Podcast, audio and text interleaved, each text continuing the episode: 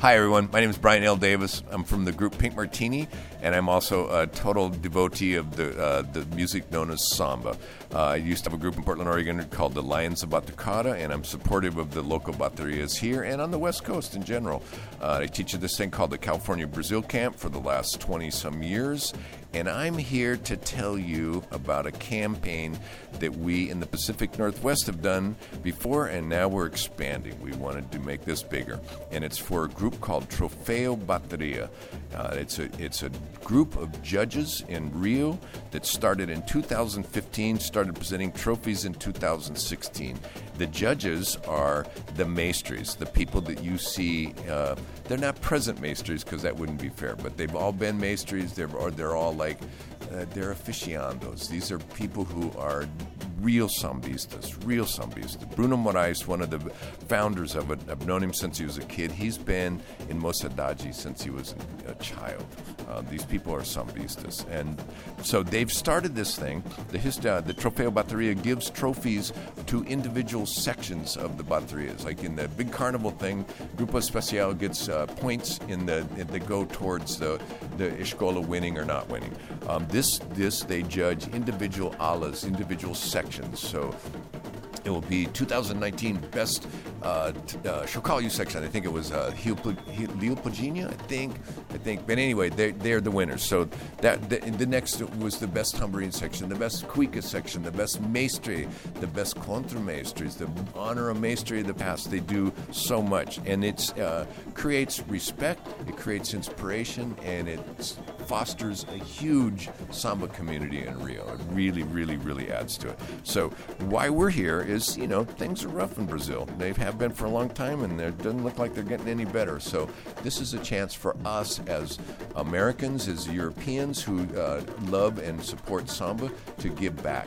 If you want to know what you're giving back to, I suggest you go to their website, which is trofeubateria.com.br. T R O F E U B A T E R I A dot com dot br. You will see that there that you're going to see videos and recordings that they high quality, good recording in the thick of it. And if there's a good Caixa player, they're near them. If there's a great tambourine player, a great cuica player, they're near them. You get to hear the best. And they don't focus on one guy, but you will hear at all the escolas. You will hear. They've recently started this thing where they're they're uh, featuring. Uh, they're almost like baseball cards, where they do like the little history and the little rundown of the personality and the and the qualifications of different maestries of all the Grupo Especial. It's super informative super cool. So, you want to uh, be a part of that? Join us by donating money. Uh, we're we're going to help buy their trophies. The trophies are these cool little whistles that they go out and hand out to the groups. Uh, when they do that is incredibly, incredibly exciting. Um, they they bring these trophies to the, to the different groups. The groups know they're coming. Sometimes they've made their own T-shirts that say "Troféu Bateria Best Chocalho Section 2019," whatever, and it's amazing. It's so very very cool. It promotes samba in Rio big time. So uh, you want to go to PayPal and donate through Brian at lionsofbatucada.com. This is B R I A N at Lions of Batucada, L I O N S of B A T U C A D A dot com. Brian at dot com through PayPal. Uh, donate. Um, if you do, go Samba. Another wonderful thing you should check out has got this thing going that if you, anybody who donates 25 bucks or more, you can be uh, put into a drawing to win a tambourine, a really nice, from Rio, great quality tambourine. Um, there's also Bruno Moraes has thrown in five T-shirts, so we're going 40 bucks on those or more. Uh, if you want, you'll be into that drawing. Once we have the winners of that drawing, we'll contact you and find out your size, and, and I'll bring you a shirt, or I'll bring it home and mail it to you. Uh, so, um, this is something that is a way for us as sambistas in America and Europe to give back. And this is a cool thing to give back to. Troféu Bateria. Look it up on the web. You'll be amazed. So thank you very much. And any amount's okay. There's no, you send five bucks. Send anything you want. It, anything adds up. Again, it's really cool you do it. Thank you very much.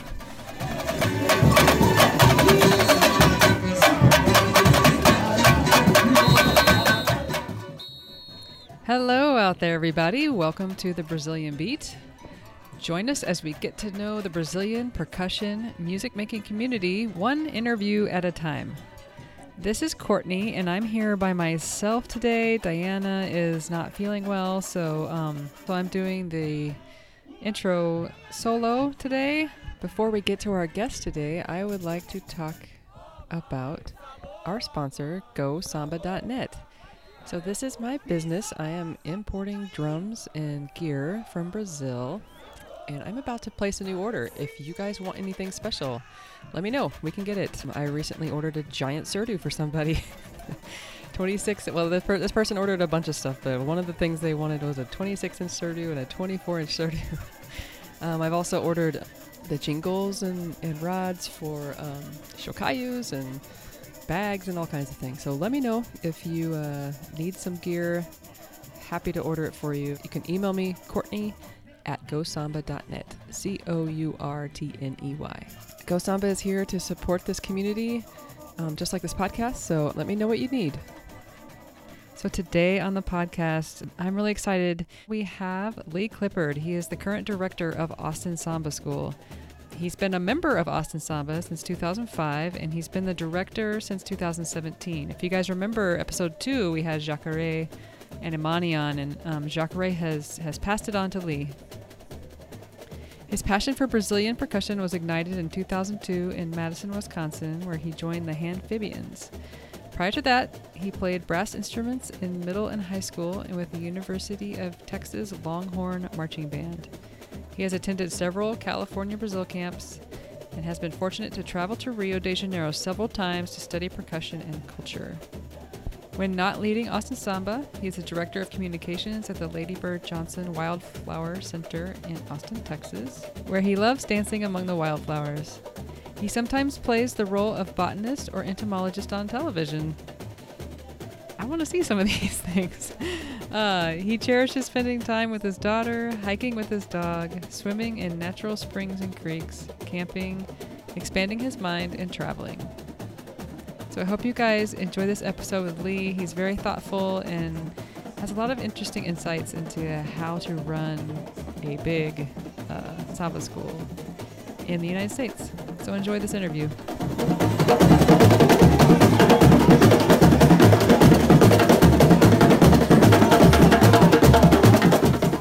Thank you so much for being here. It's really, I'm excited that you're here. Thank you for having me. I'm excited to chat with you today.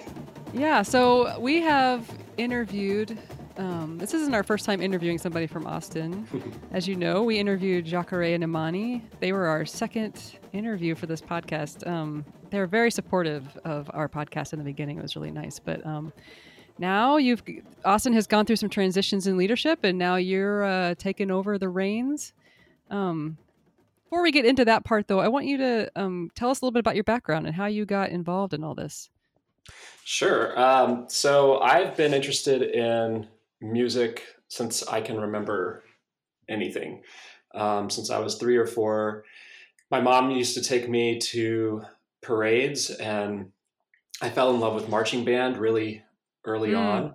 We used to go to college football games. I grew up in South Carolina, and we used to go to Clemson football games, and um, I loved that so much. And I I would bring. Um, my mom likes to tell this funny story about me taking a. They had like a kazoo sort of trumpet, like one of these little toy trumpets, and um, she took she and my dad took me to a game uh, when I was a kid, probably I don't know four or five, and I played that thing through the whole game and drove everyone crazy around them. Um, so I've like been a vuvuzela or whatever those things are. You're like that guy. Yes. I'm that guy, but it was small and I was four, so I was really cute.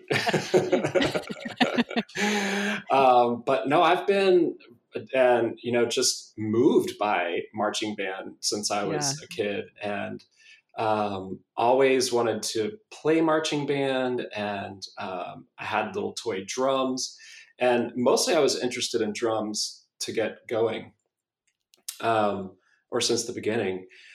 But when middle school came around, for some reason, I chose trumpet, and I cannot remember why I did that.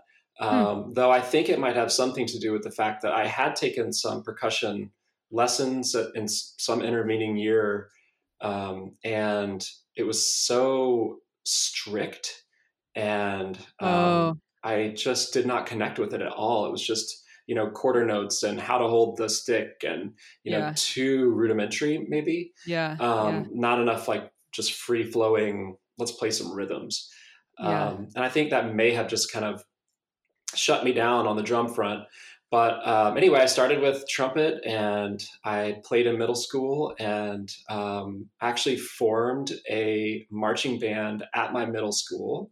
You did? I did. We were called the youth marchers and me and a couple of my friends um, formed it and we it was in eighth grade and we performed and we we asked um, uh, one of the local high school girls to be our drum major and teach us how to march. And so i can't remember how many people were in the group but maybe let's say 15 or so. Were there um, teachers involved in this or you guys just did it? No we just did it. That's awesome. um, yeah. My you know my mom was super supportive and then um, my friends moms were very supportive as well. And um, we practiced how to march in a parade in a parking lot across from the local high school and you know we had a little drum line and oh, trumpets wow. and saxophones and the whole nine yards and um, we our uniforms were these red sweaters that we wore for the christmas parade so that was our big goal was to do this Christmas parade. so awesome. so nerdy. Um, but it was really fun. So amazing. And... I mean, it's like nerdy, but it's like nerds with a plan. Taking over the world by marching. Um, yes. So yeah, that was great. We got, I think we won like third place. We got a little trophy and we all got trophies. So that was really exciting. Um, we played in another, we were invited to play in another parade um, in a nearby town after that.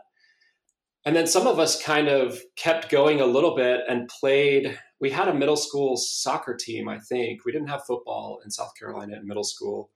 Um, but we did have a soccer team, and we played drums. I switched to drums, and we played drums in the stands for this soccer game.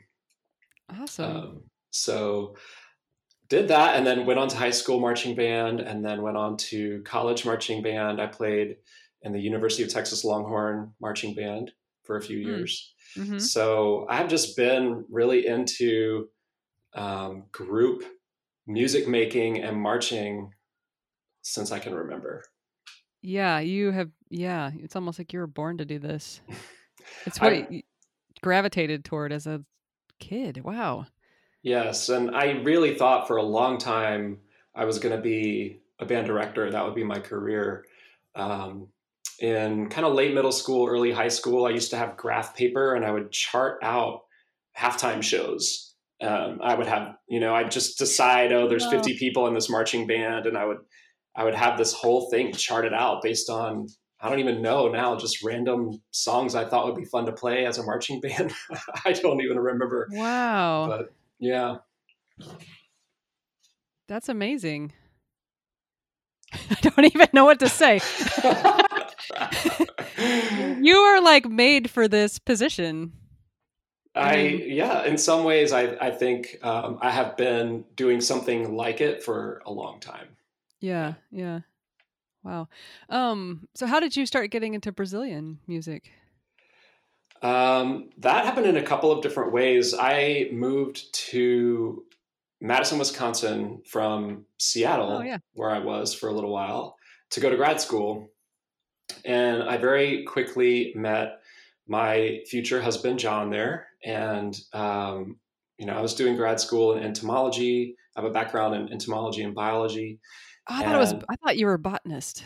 Entomology. Well, I work at a botanic garden now, and I I I pretend to I'm a I, I'm I'm a pretend botanist I would say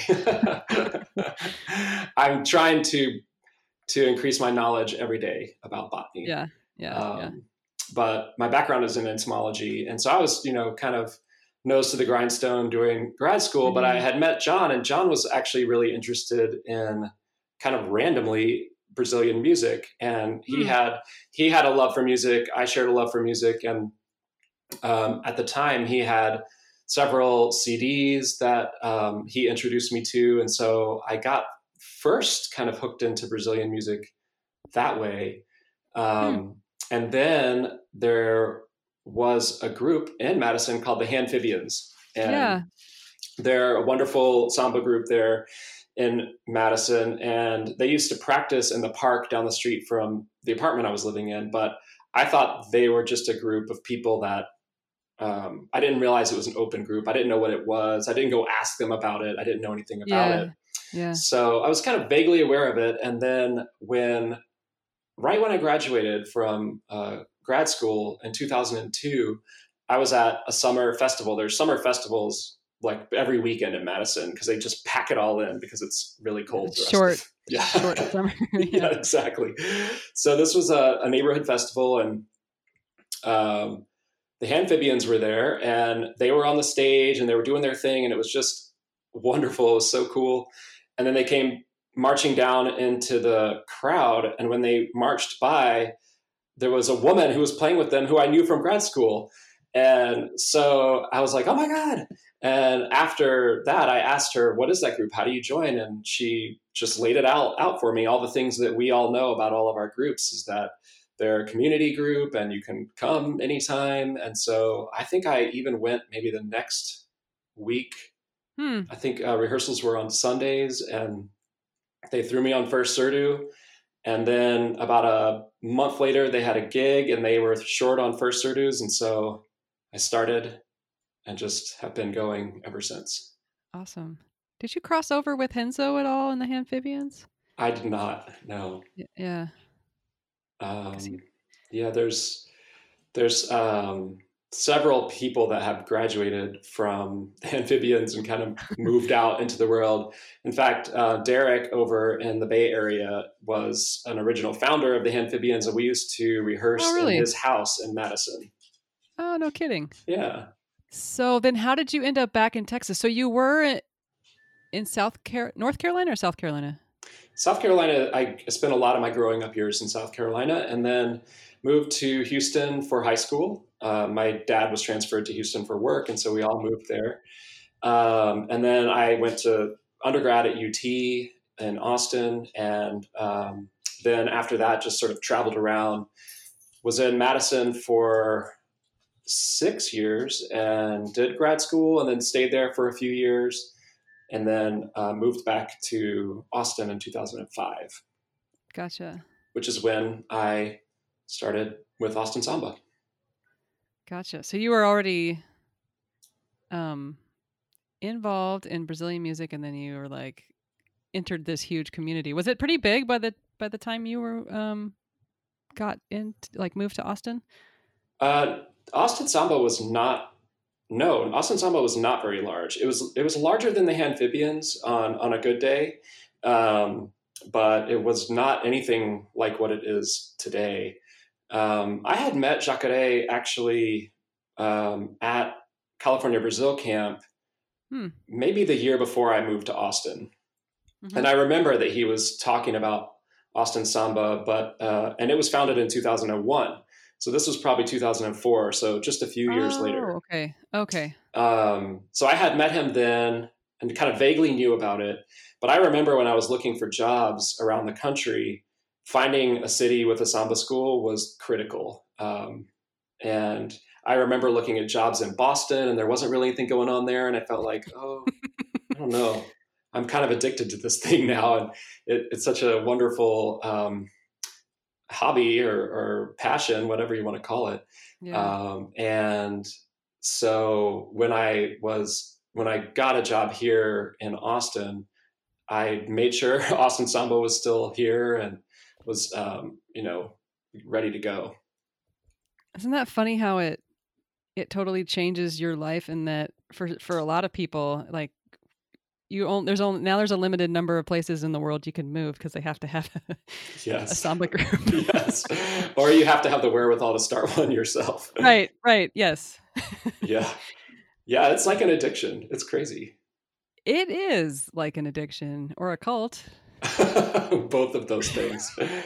you know what? I think it's we can we'll probably circle back around to, to this in other ways in this interview, but um, it's ultimately it's a community and it's a way to bond with so many people. And I yeah. think while the music and uh, dance is super infectious, there's absolutely no doubt about that. And it's challenging and it's interesting and it works all parts of your brain and your body. I think kind of what keeps you going in it is the the community of samba in this country and around the world. I mean, it's just it's so deep, and it's an, just a wonderful way to connect with people. Um, so I think it's it's big. It's all those things.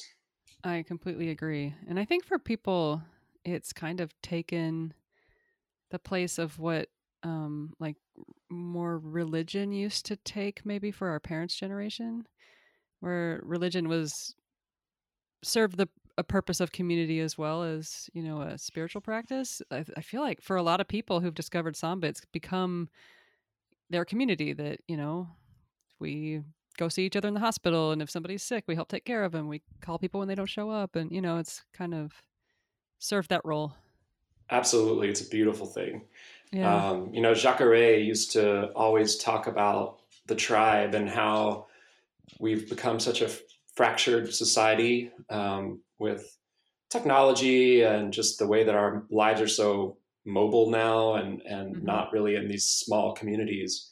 And uh, it was his one of his goals was to sort of build that tribe um, those people that will come see you in the hospital and support you and enjoy times of joy and sadness. And um, i think he it, i don't think he, he was successful in doing that and i think that um, our little samba communities all around this country have that same or play that same role.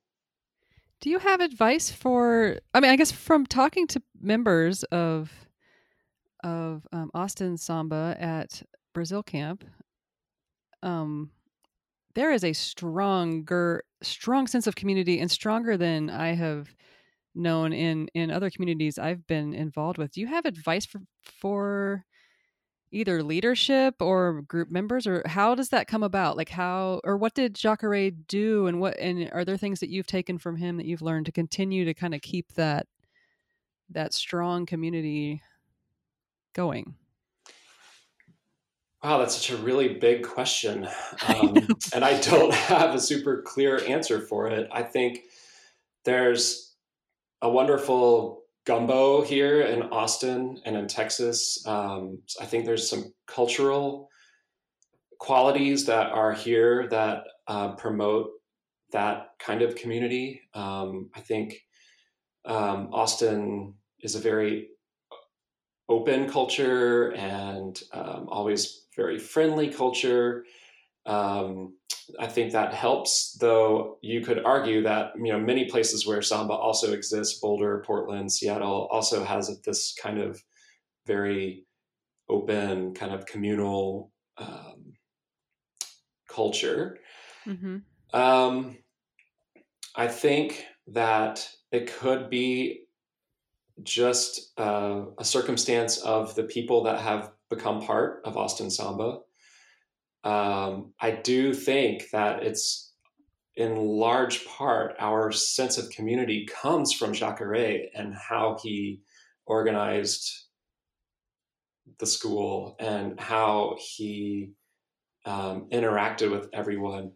Hmm. What what those specific qualities are, I'm not sure. I think there's some of it that has to do with how hard he pushed us to achieve greatness.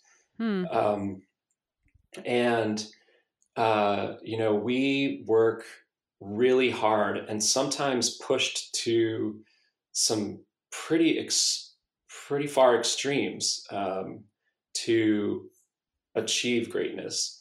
And I think when you're working together to be great, you help each other and you support each other it creates that sort of strength because you're um, you know in a sports arena of course you're coming together as a team to beat another team um, we don't have that here of course re- carnival culture, samba culture in Rio does have that. They are, Yeah, you know, coming yeah. together to try to compete.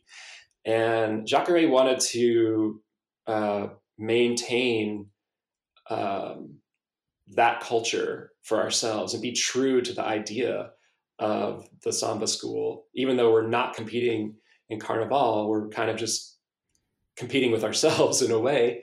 Um, we still have always been striving toward being the best we can be. And Yeah. I think that has contributed a lot to that community, the supportive Yeah. community.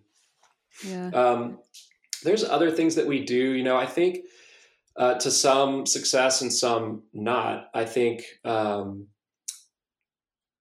in in a lot of samba schools or samba groups around the country, including ours, you could find yourself being a person that a member of the community that comes in just after rehearsal starts and leaves just after it ends and maybe you almost never even talk to anybody because it is loud you know and there's just Yeah. drums playing and it's like two hours of drums and basically you you can nod to people and you smile and you know each other but you don't know each other um, so i think it's definitely good to build events outside of that experience um, whether it's like barbecues or you know parties whatever those things Mhm. are so that you're able to bond with each other know more about each other outside of the samba school and i think that happens pretty naturally across most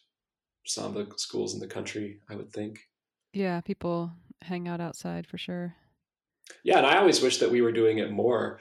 Um, I think one of the most magically amazing things about samba groups, and I mean, I can speak to to to Austin Samba in particular. I don't know if this is the case with all of them, but is the amount of time that people give up, adults give up from their extraordinarily busy lives, um, professional adults with children, with aging parents with you know all sorts of things going on in their lives. And um, it's just amazing to me that we commit to doing this thing that's not required. But totally volunteer. totally Yeah. volunteer. No one's getting paid. Um, no one in the leadership is getting paid. And we do it out of love for i think we initially do it out of love for the the music and the dance. And then we start doing it because like i was saying earlier the community. We we start forming these deep bonds with these people that we spend every week with and we don't want to let them down I think ideally that is exactly how it would work. I think a lot of people see it and they are like, "Ooh, I want to do that. I want to join that." And I think initially when people join their they are there for themselves and only kind of there for what they're going to get out of it, but if the community is strong and if you can pull that person into the community aspect, they want to be there for the community. They want to be there not just for themselves but for the other people. definitely I don't- I don't know if that resonates with you, but that's kind of the way I feel is the way it would function in a in a healthy way. But um, sometimes certain individuals and, and groups just can't get past the level of people only being there for their solely for their own benefit and solely to satisfy some kind of um,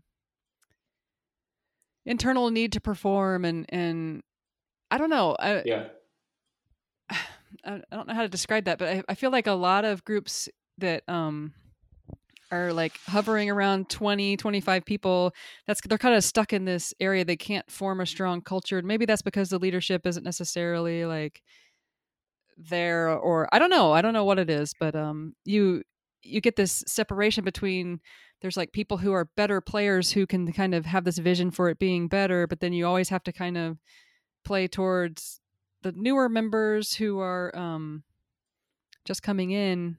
And so you never kind of get to that point where everyone's sort of pu- pushing together to make the community better. Does this make sense? Yes, I think that um, I think some some of it is scale, and I think Austin Samba Yeah. benefits from being very large. And Um, well, I want to talk to you about that transition you made because it sounds like you were there the whole, through the transition into a larger group, and you and you and I have had conversations about this in the past. But I want to, I would love for you to kind of describe that transition from a smaller group to a bigger group and how that happened.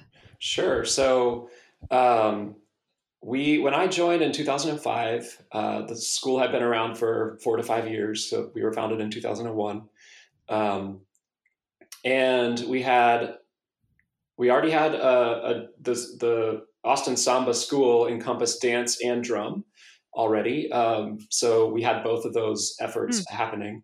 And the dance group, I would say, when I joined, was probably six to eight people. Um, I think there were maybe like 20 drummers, something like that. Sometimes less, sometimes a little bit more. Mm-hmm. Um, and very strong. I mean, they're great players, and um, some some of us are still part of it uh, that were originally back here, back in the group back then. Um, and I think that we were in a relatively small rehearsal space, and we got kicked out of that. Um, but actually, that's neither here nor there. Moving to a different space did not allow us to be bigger. I think what started happening is that um, just time and inertia more than anything is that Austin started getting bigger and we start we play a lot um, and uh, we we play around town a lot and I think that exposure was really important. Mm. Um, you know, we're not just doing a few corporate gigs um, and and a parade. You know, we're doing a lot of parades and a lot of gigs. Um, also, I think we benefited very much from being part of Carnaval Brasileiro, um, which is a huge carnival celebration here um, that has been going on for several decades. And that gave us really great two things exposure.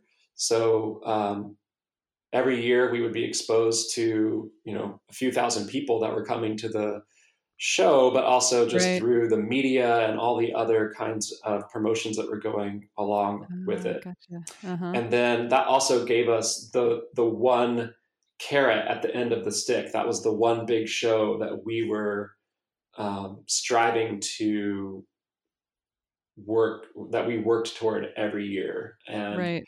so I think that event with its with its exposure and then doing all these other events around and you know, Jacaré is is the godfather of Brazilian music culture here in Austin in so many ways. I mean, he he worked himself to the bone, like organizing Brazil Day shows and Mardi Gras shows, and you know, pulling all the the bands together to make them happen.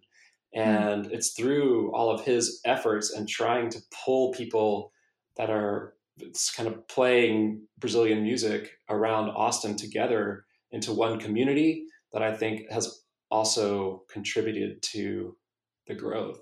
So it's mm. all those things, just kind of this inertia that kept building and building and building. So, you know, as we grew, um, we started having to to um, organize differently. Um, so we would need to have different levels in the bateria, for example, different kinds of dance groups. So that you know, I think as as an organization grows in size, it has to have division of labor and um, mm-hmm.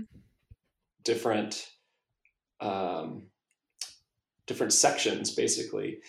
Um, it's sort of the same thing. You know, I studied social insects in graduate school, and I studied wasps, and um, there are paper wasps that they live under the eaves of your house and you know uh, they they make a, a, little nest and they're all sisters and there's there's no division of labor they all do everything they all build the nest and they all go foraging for water and mm. protein and they all do everything. And they all um, lay the eggs? Like, are they all? No, that's not true. That gets really complicated. Okay. there's still a queen, but um, there's no really division of tasks. Um, then, but as the colony, as a, if you look at a different species, which has a huge colony, um, like a yellow jacket wasp, for example, you know they're they're going to have some wasps that are just building paper some wasps that are, are just uh, building the nest some wasps that are hmm. just foraging for protein some that are just foraging for nectar so oh, wow. that you can start having specialized tasks and um, that's that's sort of a, a dive into uh, another nerdy place but i think as we grew from 20 people or 25 people to now where we're more than 100 um, we had to change organizationally and create specialized kind of groups within it to to make it function and then each of those groups have directors or, or leaders um, to maintain those sections and so you mean sections like the Chocalho section, the Caixa section, or do you mean like the Bateria, like this ala of dancers, that ala of dancers? I mean more like alas, yeah. So yeah, okay. right. So we have the sections inside of the Bateria, of course, and um, we've really, ex- really over the past four years or so, um, even put more responsibility on section leaders and within the Bateria, like really uh, focusing that. So having a section leader and having that person be responsible for um, communicating with the section, evaluating the performance uh, capacity of the members in the section um, to judge mm-hmm. whether or not they're ready to go from um, from parade bateria to performance bateria. Or from, and they make that call. They're the ones. They recommend it. Yes. It's, okay. It's a conversation that that I have with with each section leader, um, but I, I never overrule. I've never overruled a section leader. Sometimes mm-hmm. I've um, asked if they think this person is ready because I think they're ready. Um, uh-huh. But largely, I think it's important to, and I learned this from Jacaré, is to give leaders responsibility and then trust your leaders. Yes. Yes. So, um, so yeah, within the Bateria, there's there's the sections, but then within the whole escola, escola, there's the alas basically. And so we have the bateria, we have the passista wing, we have the alegria wing of dancers, we have the malandros. We used to have a group called Beija Flor. Um, and so uh, there's leaders for each of those different alas. Gotcha. How much do the dancers cross over between the different alas? Um, there's actually quite a bit. You know, people, the model is always changing, but largely when dancers start in Austin Samba, they start with Alegria. And then they um, try out to be in the performance group for Alegria, and they can also try out to be in the Passista wing at this point. Okay, so it's kind of so if if people haven't listened to um, the Jacaré and Imani episode two podcast, they might not realize that the bateria, and now it sounds like also the passistas or, or the dancers are there's there's multiple levels. So there's like the parading group where kind of anybody can join. Oh, I'll let you describe it. Yes, that's exactly that's exactly right. So in across all parts of Austin Samba, whether it's dance or drum, there are different levels. There are uh, kind of a rehearsal level. So that's just anyone who comes in is part of the rehearsal group. Um, and with, with and you're accepted into the community. You can, you know, you're invited to the barbecues, and you're just you're a part of it, right? oh that... heck yeah, yeah, yeah. yeah. Um, they're absolutely and and but I should also say before we move further is that we have an intake period in both the drums and the dance, and that has been for many years now, um, usually in May, kind of after Carnival season here. Mm-hmm. And so that's when new new members of the community come in and learn. So we're teaching them dance or we're teaching them drum. So you pretty much have to go through that to become even a part of the rehearsal crew. It's, I love that. I love that idea. it works really well. Of like not constantly taking in new people and having to start from scratch. I, I love the idea of just having everyone come in at one time period. Yes, it, it has its challenges in that there are people that um, are wanting to join the group that are masters in percussion, for example. um, and they may even be a percussion instructor at a local high school or middle school or, you know, play with the symphony here. I mean, they're, yeah. Eh, but we, we, and occasionally we make exceptions for those people um, mm-hmm. to just come in at any time of the year, but well, not anytime, but uh, up to a certain point.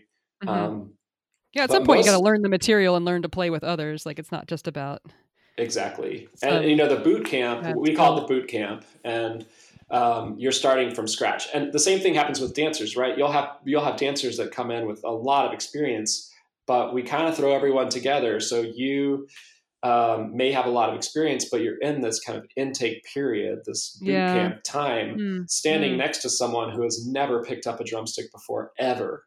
Mm-hmm. And you know, and so we start at the rudimentary basics. Um, I've always, though, as an aside, been a little bit surprised. There are people that will come in, and especially on the drummer side, which I'm more familiar with, and say, "Oh yeah, I've, I've played samba. I'm experienced, and you know, I, have been a marching band. I've, I've, done all these things my whole life." And um, they actually need to be in that boot camp, and they need to go back to the beginning. And yeah, um, I think anybody who's run a group has experienced that. Oh, I've I played for years, and then you're like, oh, it's humbling. Really hold a stick. yeah, some people don't want to be humbled. You know, like mm. there's plenty of people that this isn't the right fit for them. Um, they they maybe uh, don't want to have to go through all this process. Don't want to be as committed as we ask people to be. Um, and we would want everyone. You know, it's it's really exciting after the intake period or during the intake period because there are so many people. Like you know, you could walk in with all of our experienced members and new members and have a bateria that's like 65 people or something, just giant. It feels so wonderful. Um, but there's going to be a lot of attrition from that new class of people coming in hmm. um, because some of them maybe they thought they would love it, they don't. Um, or they realize they love it, but actually it's too much work. You know, I've they have all these other things going on in their lives and they just can't commit to it. And that's okay. You know, not, not yeah. everyone can stay, but we like to give everyone equal chance to to do it. Um, and yeah, that intake period is, is super important. And that was a shift that happened. I couldn't tell you the year. Um, I think it was probably somewhere around 08 or 09. We started realizing that we needed a more formal training period for new mm-hmm. people because they were mm-hmm. just coming in at any time of the year and there it was confusing for them it meant sort of backwards motion for us yes um, and so it we we really formalized this annual cycle which is starts with the boot camps and intake period and that's in may june and then we're choosing a theme for the year um, we're revealing our theme around Brazil Day in September. And then we're working on a new show all the way through the year until Carnival of uh, the following year. So we just have this really clean cycle in that way. Yeah, that's nice. Yeah, and so when people uh, come on board, they're they're everyone's welcome in rehearsal, um, and then they move up into different levels based on um, commitment to the group, experience, talent, knowledge of the material. And if they're demonstrating all of those things and they're moving from a rehearsal level to a parade level and from a parade level to a performance level, um, and performance, obviously, parading is performing too, but we just use that to mean um, gigs like at bars or um, private gigs that ah. we're hired for um, and then even above that, there's sort of like a Grupo Especial team that is rather it's kind of fluid, but it's a smaller group that we use for kind of the most the, the highest end shows that we do. Um, and sometimes that's even driven by necessity. Um, like last year, we played um, our big show at the Paramount Theater, which is a historic theater downtown. Beautiful, amazing space. It's right on Congress Avenue, the main road in Austin. And it's an exceptional um, venue, but we could only take 40 people there. Gotcha. Um, yeah. And that create that creates a lot of strain on people for sure, um, and uh, because that that means from a bateria of about 45 people, I can only take 18. Right. Yeah. Um, and that's tough. And it's, it's, it comes down to skill and commitment and knowledge of the material, all of those things. Yeah. And so the levels are you've gone through boot camp and you can come to rehearsal and then the next level is parade and then the next level is like bar gig kind of i don't know what you call that level and then there's like the elite performance level and then like sort of elite especial. Exactly. Gotcha. And there's no for the bateria. There's no tryouts to go between those levels. Uh, we experimented with that for a little while too, and um, that was not successful. Uh, largely because I think it was too much pressure on people. It just mm-hmm. pushed mm-hmm. a little bit too far for a community group. Mm. Yeah. Um, and it just created a lot of unnecessary stress. And not only that, but it was just uh, time consuming to implement yeah. tryouts yeah. and, you know, be, we, we had like grading sheets and we had people, you oh, know, you God, had to, yeah. I mean, it was intense. Um, and I, so we, we abandoned that though. And then that's kind of when the section leaders started becoming even more important because um, it's, it's really one of their responsibilities to observe and know and be able to, you know, the director, whether it was Jacaré or me, um, and now Devin, who's also helping direct, um, we, when you're up there in front, you can't see the skill level of everybody. Right. When you have 50 drummers in front of you, um, or, you know, 50 dancers in front of you. Um, so having those section leaders is just critical. Yeah. Yeah, because ideally they they can they're running sectionals and they're seeing how people are playing and doing all that. Yeah, yeah, exactly. Do you guys have sectionals? Do you guys? We do. do In fact, uh, there's a sectional that's happening right now. uh, the Caixas are having a sectional with Devin, and then uh, tomorrow will be the rest of the groups having sectionals as well. Cool. So we we've been trying. We started last year trying to implement a once per month sectional for um, kind of this more critical time of the year when we're preparing mm. material. Mm-hmm. Mm-hmm. Yeah. Um, you've also we've talked about this in the past. The boot camp. You start everyone in the bateria part of the boot camp on Caixa. Correct. Yeah. So and just the efficiency of of having everybody on one instrument that makes it a lot easier to teach. But um, then do you have like this massive terrible caixas coming in? like, how do you handle that? How do you handle the skill level? I guess. Um, so the caixa is such a it's the core right of the bateria.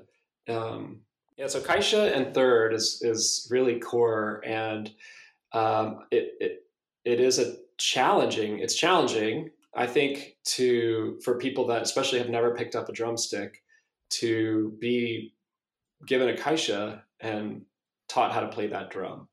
Um, I think though that it's so critical to understanding partido alto and understanding clave and understanding swing. All of those things mm-hmm. are all in the caixa. And yes. so it's really the best place for them to start. And it does make it easier if everyone's on the caixa.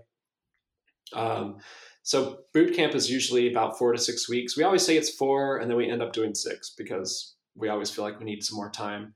Mm. Um, and it's just kind of nice to do. And actually, you know, experienced members will come back for the boot camp and either play the instrument that they like to play or try something new just to cool. play. So while the Caixas are learning how to play Caixa, there are going to be Surdos that are accompanying them. Um, after that time period, um, there, like I said, there's going to be some attrition. Some people get kind of frustrated. Maybe they realize they they don't they have a harder time with keeping a rhythm or playing the pattern. Um, but you know, we just really start everyone with one hand caixa, what's the most important part, the accent part of the ride, and then um, teach them how to play with two hands and, and move forward from there. At the end of that time period, some people we identify just through a very organic process that that may um, be a better fit for or have a big desire for Surdo or something else. So um, ah, gotcha. They don't just because they started with Caixa in boot camp doesn't mean that's where they're going to be for the whole first year. For most people, that's the case. Um, but there are people that we we realize, oh gosh, we need some first Surdos. We're we're running low on firsts or something like that. Um, we'll move people there. But um, never can people, almost never can people go straight into Tam or Chocalho or third. It's always Caixa first and 2nd mm-hmm. um, the more advanced instruments, Repique, that that takes um, some time. Even if you're like, you know, we have some amazing drummers, and um, some of them I like to keep on Caixa. I mean, it's the director's job to decide what balance you need, um, yeah. and that may supersede someone's personal desire, right? So someone yeah. may really, really want to play third, but I really need some very strong caixas, for example. And I think that's where community comes in is that that person, if the person's willing to support the community and not their own, only want to satisfy their own goals, then you have people who are willing, okay, I'll play Caixa now because my community needs me to, you know? Yes, you're think, exactly right. Mm-hmm. Yeah, I think that's super powerful part of what makes your model work.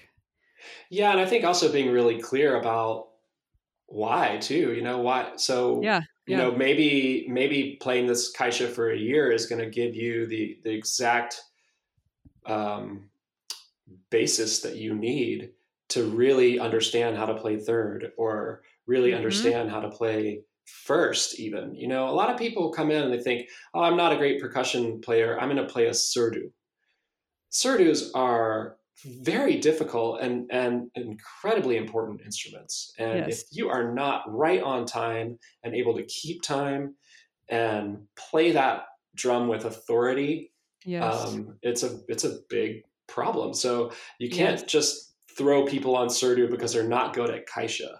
It's right. really good like get good at caixa and then find yourself on surdo and these other instruments that are that are all i mean they're all important right? But i want to make a billboard out of what you just said. Yeah.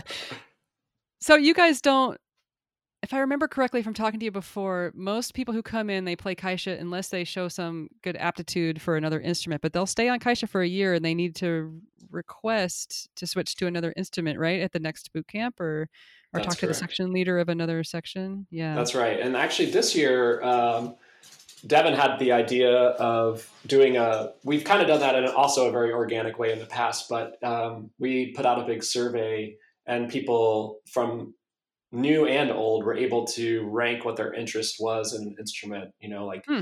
their ultimate goal is to move to TAM, um, and that's good to know. But we might not be able to do that this year. But it's good to know that this is where you want to be headed toward. Yeah, yeah. Um, some people are really happy with Caixa. You know, Caixa is my favorite instrument. I love playing Caixa.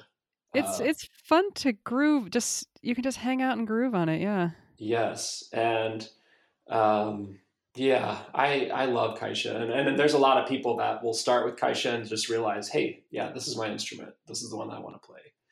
Well, the great thing too is like it, it seems like a lot of groups struggle for like finding people who can play Caixa and know the patterns and all that stuff. But you're kind of automatically training everybody to play it. So if you need more, you could move people. You know, tambourine's not necessarily a critical, super super critical instrument. I mean, you can have like fewer tam players, but you need a lot of caixas. Like you need that wall of sound and you can move people around. That's a great thing. Yes, exactly. That's a very good point. And in fact, uh, Austin Samba did not have a tambourine section or chocalho section for about the first, almost the first decade of its existence. Hmm. Um, so um, we didn't start introducing that until maybe about 10 years ago. Um, and now, of course, they seem totally essential and indispensable. But um, you can, all you need to make samba happen is Surdo and Caixa, right? Um, and so all those other things are providing this wonderful um, icing, icing on the cake. Exactly. Yeah. Yeah. I know. I think a lot of people are attracted if they don't really if they don't have a lot of experience, they're attracted to the tambourine because it's small and it's not this big heavy thing I have to carry around. But what they don't realize right away is that it's it's freaking hard to play. the hardest. it takes it takes years to learn. Yeah, it's yeah. And here's the other thing I would say is chocalho, I think, is one of the most advanced instruments that you can play as well. Um, maybe if you keep me talking, I'll tell you every single instrument is the most advanced you could play. But it's not just to like rest on your laurels. You know, I'm not good at any other instrument. I'm going to play chocalho instrument. Um, we learned that kind of early on. Uh, you have got to really know how to swing, and you got to be strong because that's it's hard to play that instrument for a while. Like you know, and it stands it out. It and cuts very through. loud. Yeah, it cuts through exactly. If you're not, if you're not, if you're not right in Mm-hmm. If you're not right in the swing where you need to be, you're gonna train wreck the thing. Yeah, like you know, we want all of our caixas to be as crisp and swinging and perfect as they can be. But if you have a little bit of messiness in caixa, it's gonna kind of blend into a whole a little bit. Mm-hmm. Um, you know, you really just want that chat, chat, chat, chat, chat. You know, you just need that and if someone is not perfect with their left hand or something like that, we want them to strive toward getting perfect, but it kind of just it falls out in the wash a little bit. One chocalho that is not right on is yeah. going to drive me nuts. It's going to drive everyone nuts. It's just not. Yes. It's going to distract from the the whole picture of the rhythm. And I think it kind of erodes that sort of. If you've got one person say on bell, you know, that also cuts through um, pretty well. And if you, or, or chocalho, if you got one person that's consistently kind of out and sort of like it drives everybody crazy and it kind of erodes that whole we're working together to to build a thing you know you got one person that's just tearing it down week after week it's so disheartening it is and then how do you have that conversation with that person and talk about better fits for them in the bateria. It's yeah. not an easy discussion to have. It's it's not. Yeah. One thing I took away from what Imani was saying when we interviewed her last time is she's like, I just talk about it from the very beginning, what people need to know to be able to perform. And I just keep reiterating and giving people feedback and constantly having the conversation, which I think is that's an easy way to um, an easier way to do it if you've been doing it from the beginning is you just keep that conversation go look you're a little bit behind the beat. Look at this part you're not coming in right like you know just yeah. instead of ignoring it until it's a huge problem i guess. Yeah exactly and i think um, you know sometimes that can go on for a couple of years um, yeah. yeah and that's that's tough but but i think being clear up front about about the requirements and then yeah exactly providing feedback as much as possible is is important and it's difficult i mean i will be the first to admit it is hard to be able to provide feedback to every single drummer and to know you know as a leader what what's status everyone is in when you're when you're also trying to learn breaks and material and and doing yeah. this other um, these larger ensemble working on these larger ensemble issues it's harder to know how what each person needs to do and give each person individualized feedback.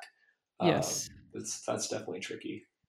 Yes. And uh hopefully the section leaders can take on some of that but they can. And assistant director you know like devin Devin is an amazing drummer and player, and um, he can hone right in on where someone is not succeeding and not playing their best. Yeah. And so those sectionals are really important for that too, because in a sectional, it's a smaller crew, and you can really see, oh, that person is just right behind on their left hand. That's what the problem is, or, right, whatever, whatever right. the problem is. Exactly, exactly.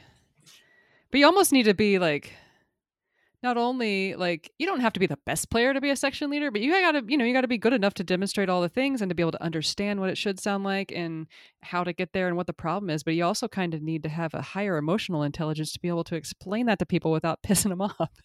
you know, it's takes such a a mix of skills there that that's a unique person. Yeah, it can be a big job, and uh, you know, sometimes it, it, takes a little while to identify who that person is. Um, yeah. Yeah. Yeah. Um, I want to go back a little bit to, um, I think so many groups in this country are at, like I said, like the 15 to 25 size and are trying, they want to get bigger. They want to, to grow, but they're, they struggle between having enough members say to cover all instruments and all gigs so sometimes they let somebody in who maybe isn't ready and then mm-hmm. you know mm-hmm. that causes some problems like um i have this theory though that um if you play a gig and you get seen by other people if you guys are all really tearing it up and you've got really good players you're going to attract other new members who are going to be good players because good people who know percussion know good percussion from bad percussion they know drum circle from from good players, you know, like actual good arrangements and good people who've practiced together. You know, they know the difference. And I I have this theory that good players attract good players. I don't know. What do you think about that? I think that I mean, I'm only one data point here in Austin, Texas, but I would say that my data point would support that theory um, because we we definitely have over the years attracted more talented, experienced drummers right off the bat um, because they see what we're doing and it's quality. And I think they realize it's something that they would like to invest their time in.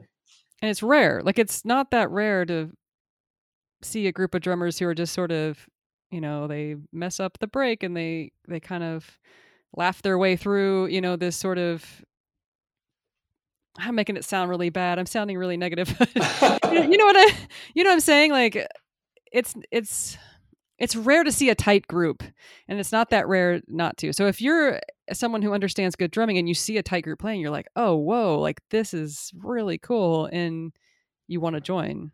Mm-hmm. You want to be a part of it because you know it's rare.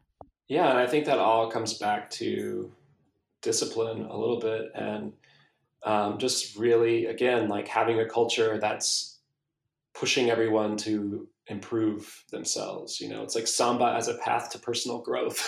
Yeah we can, totally. we can market like a whole uh, you know spiritual growth retreat based on samba. Um, but i think it's really about um, pushing people to be better than they are. And um, that's how you end up not having those shows or experiences where it's kind of just a goofing off situation. Um, yeah. Yeah. Yeah. Um, how do you have if you have all these people coming in for boot camp? Does the school own a bunch of caixas? Where do you get all these caixas for all these new people that show yeah. up? Yeah, the the school owns uh, all the drums. Mm. So um, people once they become invested in samba, a lot of people will buy their own drums. Yeah. Um, but at the beginning, uh, we provide all the sticks, straps, drums, everything that they need in order to uh, play. And some people will play with us for years and never buy their own drum. Um, and they'll, you know, once they've been in the group for a while and we know they're going to stay in the group and we trust them, that they can take one of the school drums with them home and have it with them. Um, but but yeah, we provide everything, and uh, we don't ask anyone to pay any dues really. We haven't had like a monthly dues requirement since probably 2006 nice. or so and that's wonderful. And um, you know i think i think Jacaré's philosophy and mine too is that and some of the other leadership is that it's way more fun to to have a lot of gigs, which can sometimes be overwhelming. You know, you're like, oh my god, yes. another gig. Um, yes. But you know, I would rather people uh, pay the rent that way than have to pay dues. Um, totally. So, so so far so good. You know, we did, as you know, we we had a big change this year we lost our rehearsal space that we've had for about a decade, and that was free. And right. So right. we had this like amazingly fortunate situation where we had a huge full gym and it was free and so we could expand the the size of the group until we hit the walls basically and yeah, so it was like an elementary school or something right um, yeah it was at the austin state hospital which is um, uh, a hospital here and they had a big rec center and mm. like basketball court center and that was we were extremely lucky to yeah, have yeah. That for so long um, but they're they're actually going to be tearing down a bunch of buildings in the Austin State Hospital campus and building a lot of new facilities, which is really, really great for, for them. But yeah. unfortunately, that means that our facility is no longer available. So we're we're in a place where we're just now, for the first time in a long time, paying rent, um, and started that in September. And it'll be interesting to see it, you know, how over time, or if over time that changes any of our dynamics uh, yeah. in terms of gigs and hopefully hopefully we'll never have to collect dues from people um, that yeah. would be the, the best goal that we could have yeah one thing Bloco Alegria has done is um, we pay our rent a year ahead of time mm. so um, we kind of lock down the lock down the space and, and money from gigs all goes into um, like we it's an llc and all money goes into the bank account and then you know about this time of year we pay um all the rent for the next year hmm. that's a that's an interesting idea which is something something we don't have to think about it yeah we don't have to think about it hmm.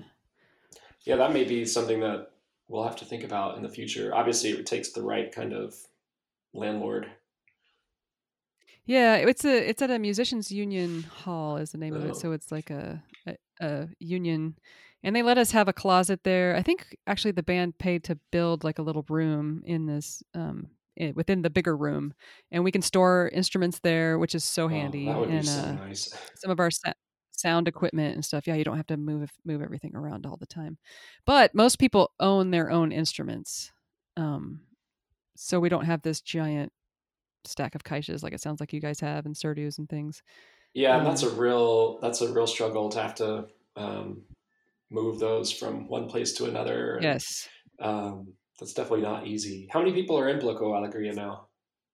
Oh, maybe like 25 drummers and four to six dancers. It kind of changes depending. We're getting ready to do a big carnival show um, coming up. So it's the numbers are kind of growing. People are trying to, you know, um, people are excited about that. So yeah we've got people coming and yeah. Now, is that a carnival show that y'all are organizing, or it's someone else that you're? Yeah, there's a a local Brazilian who um is a DJ and a producer, and he also owns a cafe in town, and he he organizes it. Uh, he does one like every other year or so, and we partner with him and do shows. So he's he's organizing it. A couple years ago, we did our own, and it was amazing, and it was a good experience. But we realized how much work all that is, and uh, so we kind of stopped self-producing, at least for now. Yes. Self-producing shows. Yeah, that is a lot of work for sure. Yeah. And are y'all doing a theme for that and kind of a different repertoire? They're nailing that down yeah. now. Yeah, so it's um the theme is is light. So it's a little bit um it's a little bit what do I want to say? Like uh it's not specifically nailed down uh, yet, but um exactly what he means by that. but uh yeah. Well that there's seems like there's a whole lot of potential for light.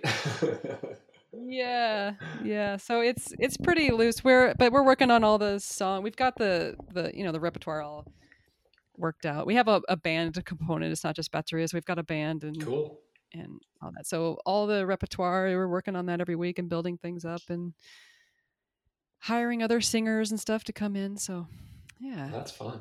Yeah. Yeah. Yeah. So it'll be good. Um, and you guys are a nonprofit or you're under an umbrella nonprofit? That's right. We're under an umbrella nonprofit called the Austin Creative Alliance, which supports local um, creative groups. So we're not an official nonprofit, but uh, we we work through them Yeah. And then do you guys apply for grants? Do you have somebody who writes grants for you or? Oh, Courtney, I wish that we did that more.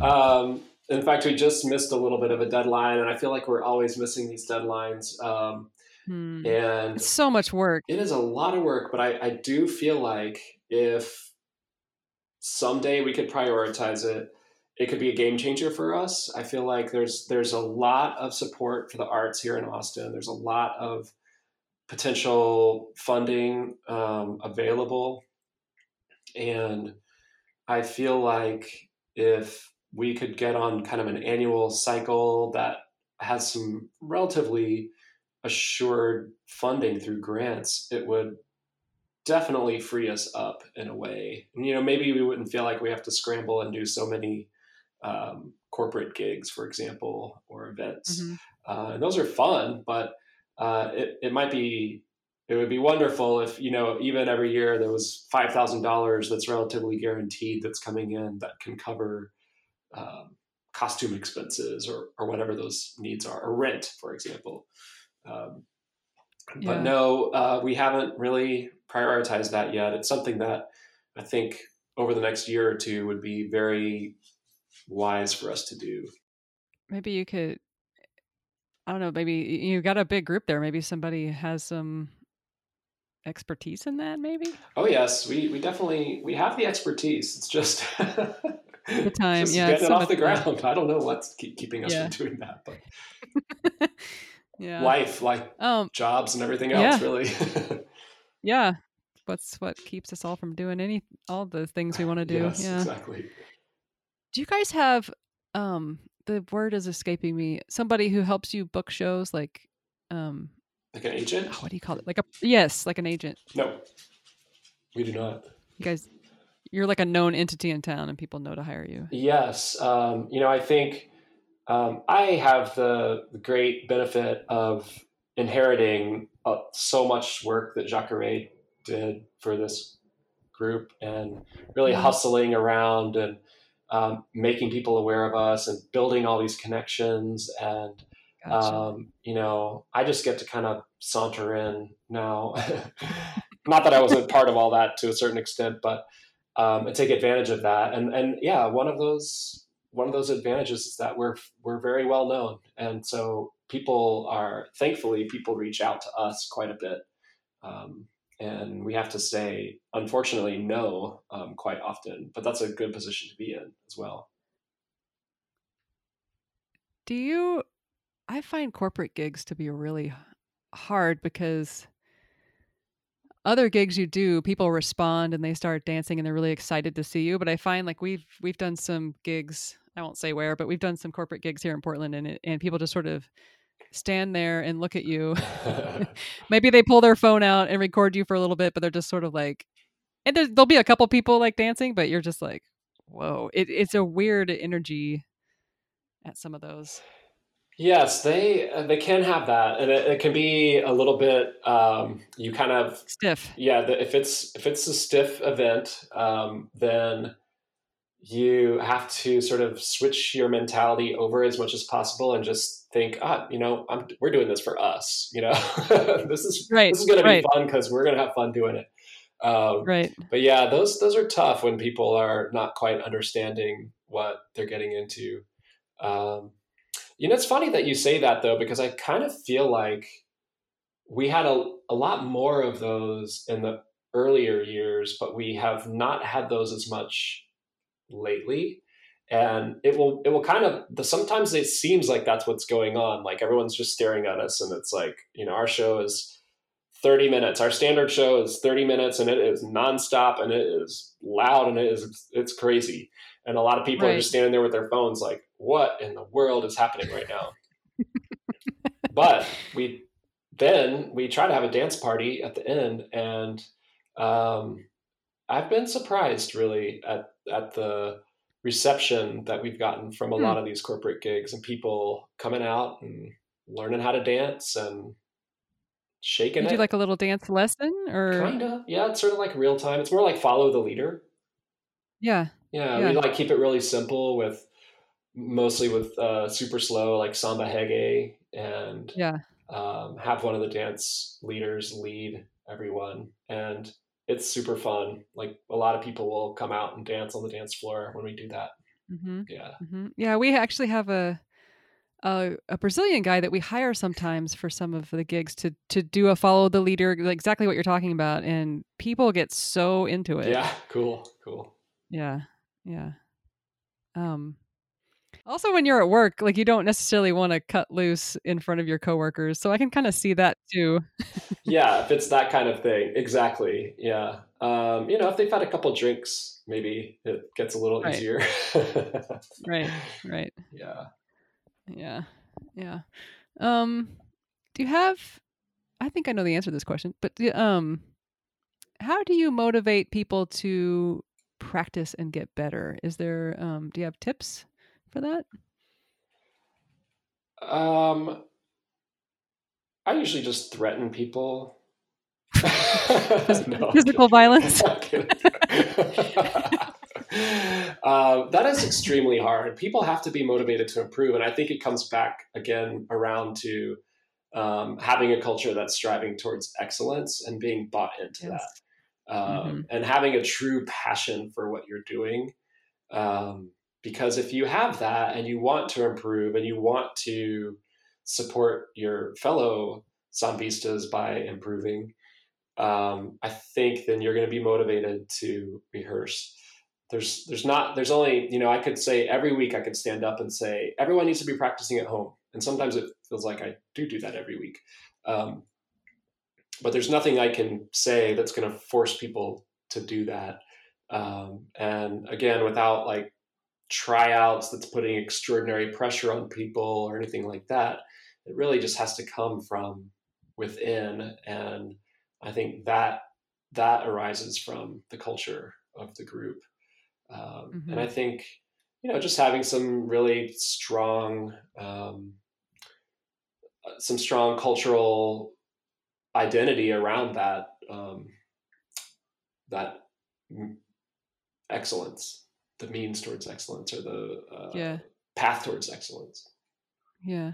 I know I know a lot of the people who are section leaders in Austin Samba from Brazil camp and it's you have a lot of high or what am I trying to say? You have a lot of skilled players who are really bought into the community and I think that helps so much.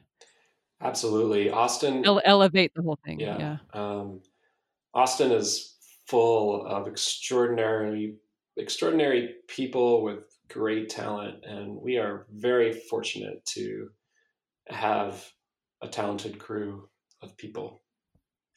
hmm I think another thing that motivates people to practice is if if the leadership is prepared. You know, I think sometimes uh, you guys probably have not experienced this in a long time, but for some groups, I've been part of groups where it's like every week you you show up and it's like kind of the same thing because you know the, the leadership feels a little bit like like they didn't actually prepare what they were going to do or what was going to happen and then that can make you just like well why am i going to practice? Because it's just going to be the same thing we played last week and you can kind of feel like you can get by on your own skill level so i think that also i don't know if that makes sense what i just said Yes, but- it does make sense, and I think that there's a, a tricky balance that happens, or that, that that needs to happen for the samba school to be successful, which is the balance between introducing new material and keeping people excited about new material, and perfecting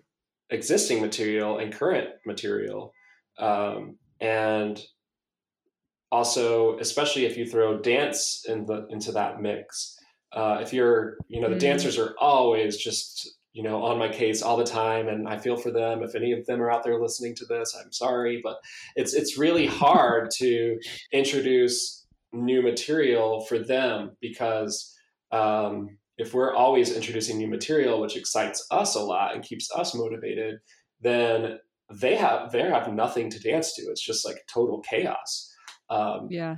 so like striking the balance between the sort of standard set and then evolving slowly evolving that standard set um, over time. And then keeping people excited and motivated through learning new material is yeah. tricky. Yes. Yeah, I think that um, I think it's important that, and I think most groups do have this sort of core material, uh, and that's that's what we teach in our boot camp as well. Like, here's your core material, and we almost always play this in every parade, and we've been playing some of the same breaks and rhythms since I started with uh, Austin Samba in 2005. Um, but we also are every year learning a bunch of new material um, to keep us interested, and you know, it's just fun to learn new stuff, new new rhythms, new songs. Yeah, Um, yeah. And then some of those kind of get integrated into the core for a little while, and they may be there for a while and then filter out of the core, kind of depending on on the, I guess, how much we like it or how much we want to keep it around. Do you make that decision on what new material comes in, and are you? Yes, I do. Mhm. Um, and it comes from other people as well. There's plenty of suggestions that are coming up. Um, but uh, largely, I mean, ultimately, the decision rests with me. And um, I think it is one of the more challenging things that I do as director is figure out how far I can push people. Yeah. I don't want to push too far, but I, I want to push just enough so that keeps Mhm. it interesting. Hmm. So there, there are some times when you could come to an Austin Samba rehearsal, and it's it may even seem a little phoned in, like we're just playing our core material, um, and that that's that's a little that's a that's conscious in a way. It's not it's not that we're just resting on our laurels. It's like okay, we need to step back and it's amazing actually there are rhythms that, and breaks that we have been playing for more than a decade.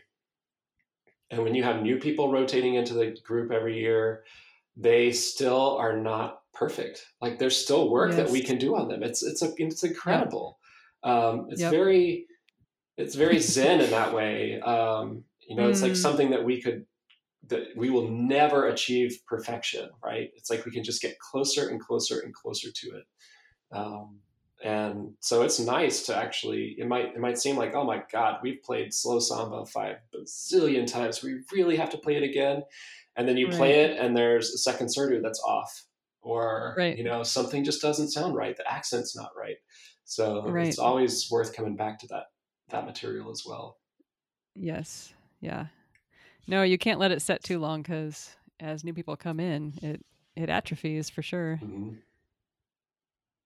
Um, I want to ask you about your experiences in Brazil. You played with um, Cubango, right? You um, went down there and rehearsed with them. I did. Yeah, I've been to Rio three times now, and um, the first time was right after I left uh, Wisconsin and moved here. And I went on Jorge Alabê's tour, and it was wonderful. And um, Hmm. got introduced. I think it was ten days, and we stayed in an apartment in Copacabana. And um, I we went to different samba schools almost every night. So that was a wonderful introduction to that world. And then the, Cool. the other two times I went, I have been with Jacaré, and he is just so incredibly connected down there and um, opened up so many experiences for me and other people that we've traveled with. And so, yeah, I've got to got to play with some various blocos down there and um, do some rehearsing with uh, Tuiuti and then the last time I was there, I got to do a rehearsal in the quadra and a street rehearsal with uh, Cubango. Cool. Yeah, it was great.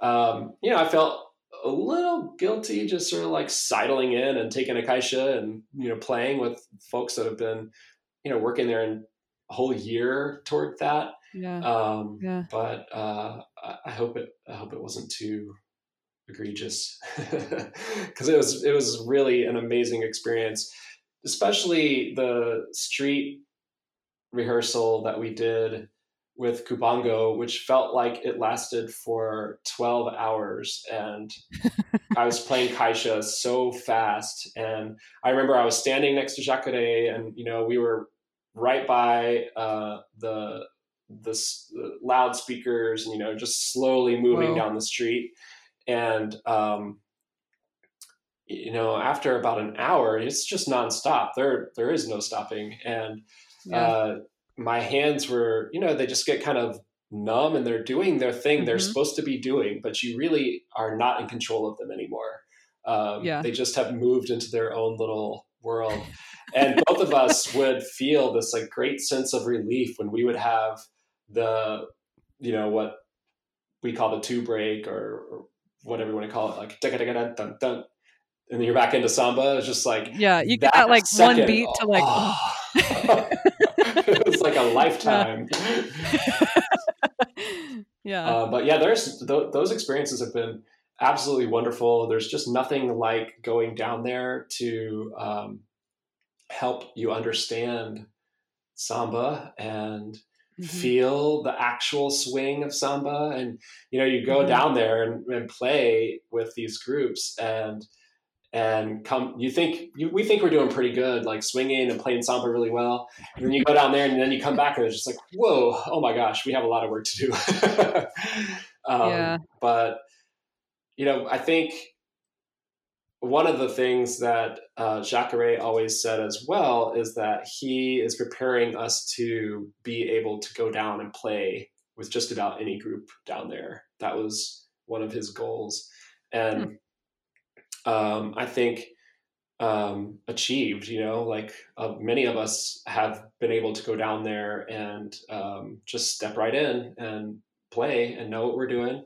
And yeah, our accent might be a little bit, a little bit American, but um, but we've been able to to at least join in, and that's that's super invaluable. It's wonderful. You were down there last year, right? Mm-hmm.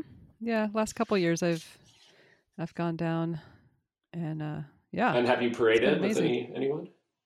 No, uh, I mean, I've had the I've been encouraged to, but I'm I, I hesitate to to jump. I don't feel like unless I'm there and I'm a part of the community that it's it's something that I um uh kind of what you were talking about before, like feeling like you're not sure if this is really like what am I trying to say? Yeah, I struggle with that. It's like, it's like it's their community and it's what they're doing, and it would be strange if like even with our you know they're the best in the world and they're very tight and there's a long history of oppression of samba and all these things and and and there's a reason why this group is here in this neighborhood for this reason and they're all friends and they babysat their kids and they all grew up together you know what i'm saying they all know each other and and even in portland with our community which is is strong but it's not like that um it would be strange if somebody stepped in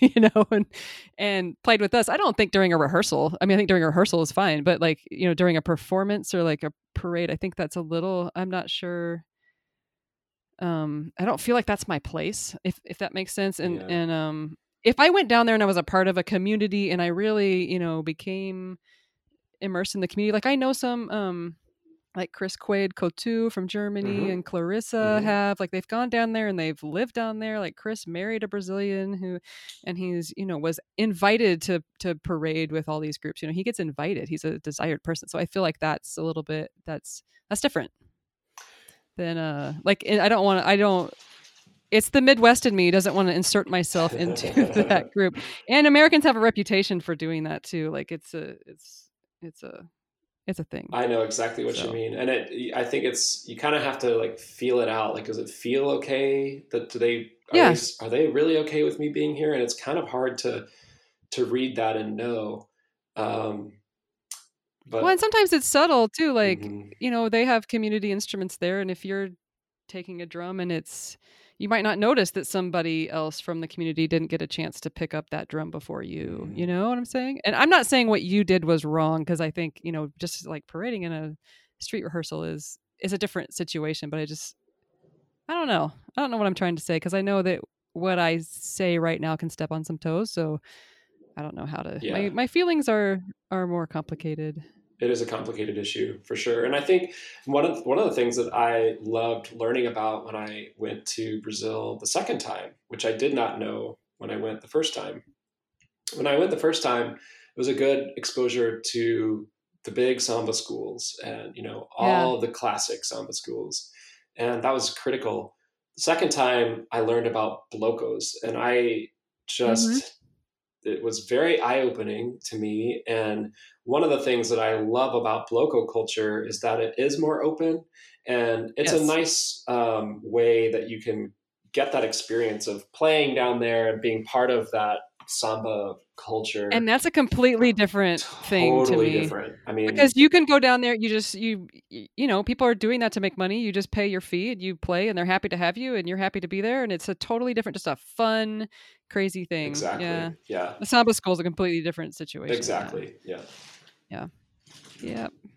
So that's a good thing to do if you're going down. I think is connect, connect with the blocos um, and a lot of the people who are who are leading blocos, they're they're you know directors at at baterias. You get to know people, and oh yeah, you know you, you meet other you meet a lot of people that way, and yeah, yeah. it's a it's a cool thing. Yep. Yeah, and sometimes they're actually. I think maybe I'm maybe I'm also reading this wrong, but sometimes I think they're actually happy to have you. Like, oh yeah, more players. All right, come on. here's a yeah, beer. Here's yeah. a drum. Here we go. yeah, yeah, yeah. The blocos are fun in that way, and it's all just about getting crazy and wearing crazy costumes and just having a good time. Yeah. Yep. Yeah. Yeah. Um. What else was I going to ask you? Um. Where do you think your group is headed in the next? You know, you've had this big transition. Do you have um, like kind of keep sort of trying to keep the same um thing going, or do you have big plans, or what do you think? I think that the it, this is going to sound unambitious, perhaps, but I think keeping things going is going to be challenging enough. Um, yeah. I think that uh, the group that Jacaré built is pretty astounding. And yes. it's very humbling to be in charge of that group. Um, it's been mm-hmm. I've been doing it now for almost three years, and um, it's it's a lot of responsibility. And I think that um, in many ways, I see myself as like the Tim Cook of Austin Samba. Um, mm. That you know, Jacaré was the entrepreneur and the founder, and he built this thing. Um, and and I, it's just like Steve Jobs built Apple, right? And mm-hmm. I think that now it's sort of my responsibility to come in and help it transition from the entrepreneur run organization into an organization that can withstand time. Like we're about to hit our 20 year anniversary next year and in 2021. And it would be amazing if this group was able to stick around for another 10 20 years something like that yeah so yeah, cool. you know kind of and that's challenging because you know a lot of the way that it it it was driven so much by his passion and his talent and his um, commitment and kind of uh, being the person that is trying to help it move into a, a kind of a sustainable samba school is, is, the role that I feel like I'm playing now. And I think a lot of mm-hmm. that is just trying to codify parts of the culture and keep them going and also just evolve with the times, you know, new challenges arising with rehearsal right. space or whatever. But I think yeah, that the yeah. core culture is very strong and it and it's, you know, from the work that he did. So it's just keeping that core, keeping true to that core as we kind of move forward and, and deal with those challenges. I mean, yeah. Yeah. It's a huge thing. It is. How about um how about um do you have any thoughts on like where samba in the US specifically in general is headed? Any ideas on that? I feel like um you know, it's hard to know. I feel like in the time that I've been engaged in samba in the US since 2002, and learning about it and knowing it. Um, I feel like throughout that time, there have been samba groups that have come and gone, and some of them mm-hmm. have stuck it through. Some of them are still around. You know, I mean, like the Handphibians has been around since the '90s and it's still going. I mean, it's that's a very yeah. successful group. Um, at times, I get the feeling like samba culture in the U.S. is growing. Um, but I don't know if those those are like short term trends. You know, like there's just like this kind of well of excitement and new groups that are coming up, and then you know there kind of levels itself back out. Mm-hmm. Um, what I do see happening, and it will be interesting to see if this trends, is more of these super groups coming together. And like the experience that we had in Seattle for the solstice parade. Um, mm. And I think that is so fun and so amazing.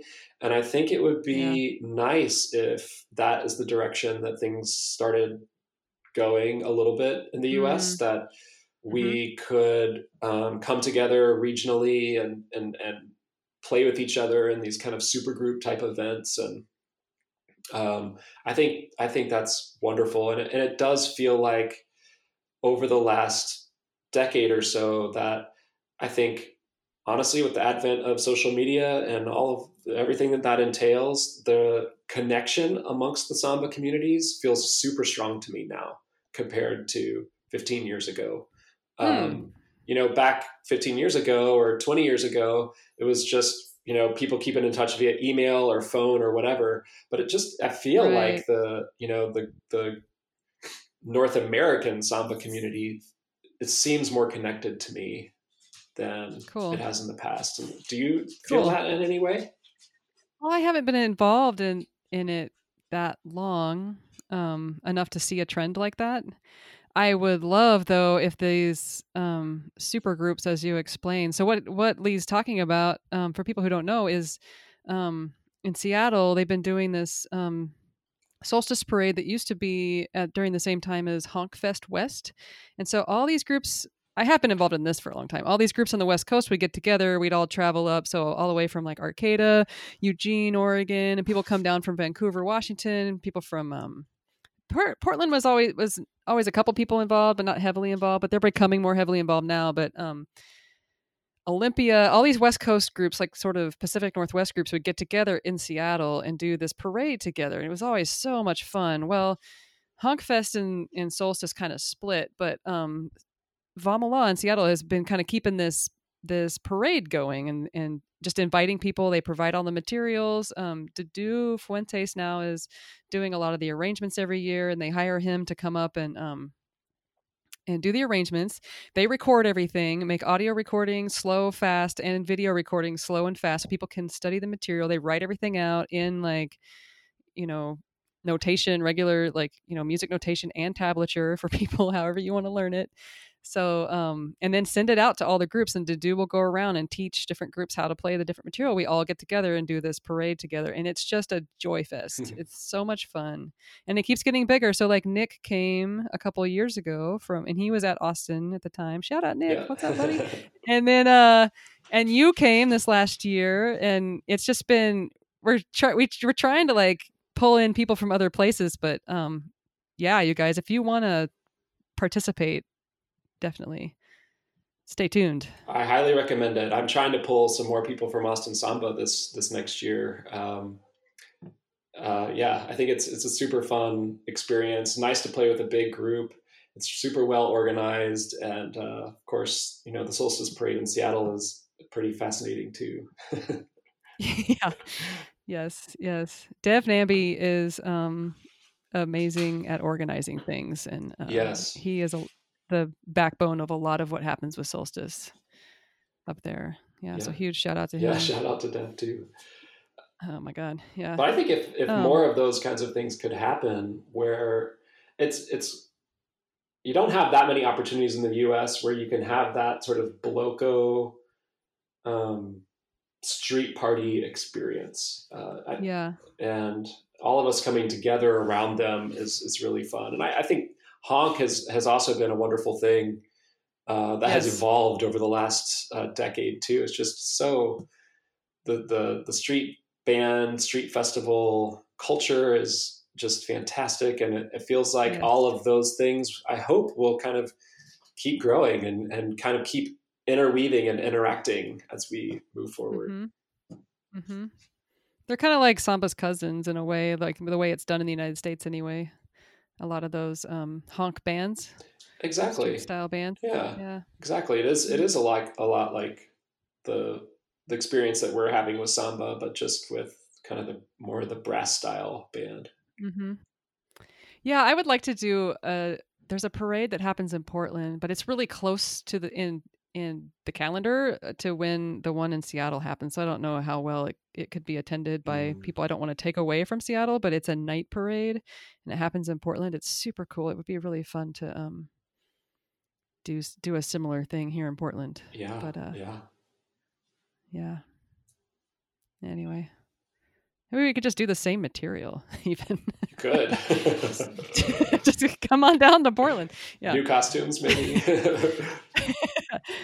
oh man, those costumes last year in Seattle were if if you were there, you know, we all kind of stuck together. Like something about the material of the hat and the there was like a shoulder thing kind of stuck to this other material. we were all anytime you'd hug somebody, you'd end up spending the next three minutes detangling yourself. It's like true with truly like like water. You know, we were supposed to be water, and we were like water. We were clinging to each other like water.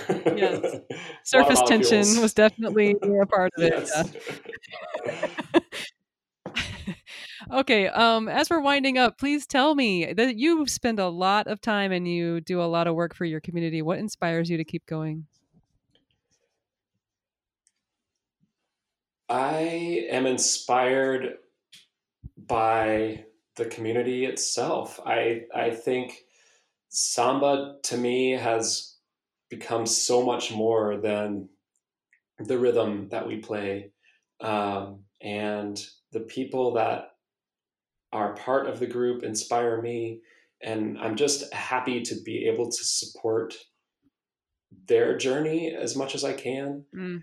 Um, mm yes, I'm still like, you know, I love, there's just certain moments when it sounds so good and it feels so good and you can feel it in like every molecule a molecule of your body. And i still that inspires me. I still love that yeah. feeling. Um, but really the thing that keeps me going is all of is the people. It's people here and people like you and people that I'm starting to get to know outside of Austin that are part of the broader community. Um, people like Mestre Ailton Nunez, our you know our teacher, and Dudu Fuentes, our teacher. Um, all these folks are so inspiring. Um, so that's what keeps me going. Yeah, cool. What about um? What is? Do you have like a story about like a really weird gig you did or a strange? I'm sure you guys, you guys do a lot of gigs. we do a lot of gigs. Uh, oh gosh. It's funny. Oh, I'm drawing a blank. Mestre Mamel had one where they did this show. They didn't really know where they were. It was all dark, and then they had this sort of building, and they all spent the night in the building. When they woke up in the morning, they realized they were in a cemetery. oh my gosh, that is very weird. Yeah. Um, no, we've never had anything like that. Um, hmm. you know, I feel bad. I can't really think of anything super strange. That's actually probably pretty lucky. Um, what about like so? What is one of your happiest moments? Do you have one where you were like what you described? You were just feeling that that joy. Um, I think that um, strangely, you know, some of the happiest moments can happen in rehearsal. Um, and I can't really, you know, pin down one of those. But beyond that, I feel like the show that we put on at the Paramount this last year was so good. And it felt hmm. really good to play it and be a part of it and the crowd reaction was just wonderful and the feedback that we've gotten was good the energy was good everything about it felt um, just really stellar. And you know, we we worked hard, worked very hard to make it happen and then when it was happening it didn't feel like work at all which is exactly how it should be is you practice practice practice practice so then when you're in the moment it just feels like yes. you know free flowing amazingly Yes. perfect um, Yes. happy energy and uh, yeah that that show was was wonderful Awesome. Well, thank you so much for um, taking the time to let me pick your brain about what you're doing there in Austin. I think you guys have kind of broken through to another level. You've you've um, found a puzzle that or found a found a solution that um, fits your community to kind of break through a lot of these struggles that that groups are having in North America. I think you have a lot. I think you have a lot you can teach us, essentially. So I'm saying, but thank you for taking the time to answer my questions. Well, thank you so much for having me, and you know, I'm I'm very happy to be part of this bigger community that you're promoting here with the podcast, and um, happy to share trials and tribulations and joys with with everybody um, who's part of this community.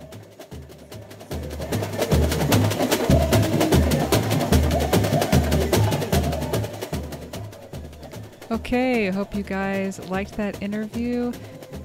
And a huge thank you to Lee for uh, once again for coming on the podcast and sharing all your ideas and your knowledge with us. I really appreciate your time and um, yeah, thank you.